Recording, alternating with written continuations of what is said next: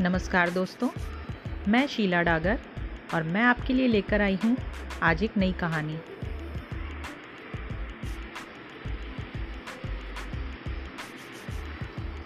हाथी और रस्सी। एक व्यक्ति रास्ते से गुजर रहा था कि तभी उसने देखा कि एक हाथी एक छोटे से लकड़ी के खूंटे से बंधा खड़ा है। व्यक्ति को देखकर बड़ी हैरानी हुई कि इतना विशाल हाथी एक पतली रस्सी के सहारे उस लकड़ी के खूंटे से क्यों बंधा हुआ है? ये देखकर व्यक्ति को आश्चर्य हुआ। उस व्यक्ति ने हाथी के मालिक से कहा, अरे, ये हाथी तो इतना विशाल है, फिर इस पतली सी रस्सी और खूंटे से क्यों बंधा है? ये चाहे तो एक झटके में इस रस्सी को तोड़ सकता है, लेकिन ये फिर भी बंधा खड़ा है। हाथी के मालिक ने व्यक्ति से कहा कि, श्रीमान, जब यह हाथी छोटा था, मैंने उसी समय इसे रस्सी से बांधा था। उस समय इसने खूंटा उखाड़ने और रस्सी तोड़ने की पूरी कोशिश की।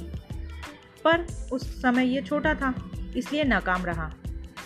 इसने हज़ारों कोशिशें की, लेकिन जब इससे रस्सी नहीं टूटी तो हाथी को ये विश्वास हो गया कि यह रस्सी बहुत मज़बूत है और यह उसे कभी नहीं तोड़ पाएगा। इस तरह हाथी ने रस्सी तोड़ने की कोशिश ही खत्म कर दी। आज ये हाथी इतना विशाल हो चुका है, लेकिन इसके मन में आज भी यही विश्वास बना हुआ है कि यह रस्सी को नहीं तोड़ पाएगा। इसलिए यह इसे तोड़ने की कभी कोशिश ही नहीं करता। इसलिए इतना विशाल होकर भी यह हाथी एक पतली सी रस्सी से बंधा खड़ा है। तो दोस्तों, उस हाथी की तरह ही हम इंसानों में भी कई ऐसे विश्वास बन जाते हैं, जिनसे हम कभी पार ही नहीं पा सकते। एक बार असफल हो गए तो बस ये मान लेते हैं कि अब हम कभी सफल नहीं होंगे। और फिर कभी आगे बढ़ने की कोशिश ही नहीं करते। और झूठे विश्वासों में बनकर हाथी जैसी ज़िंदगी गुजार देते हैं। आज के लिए इतना ही। धन्यवाद।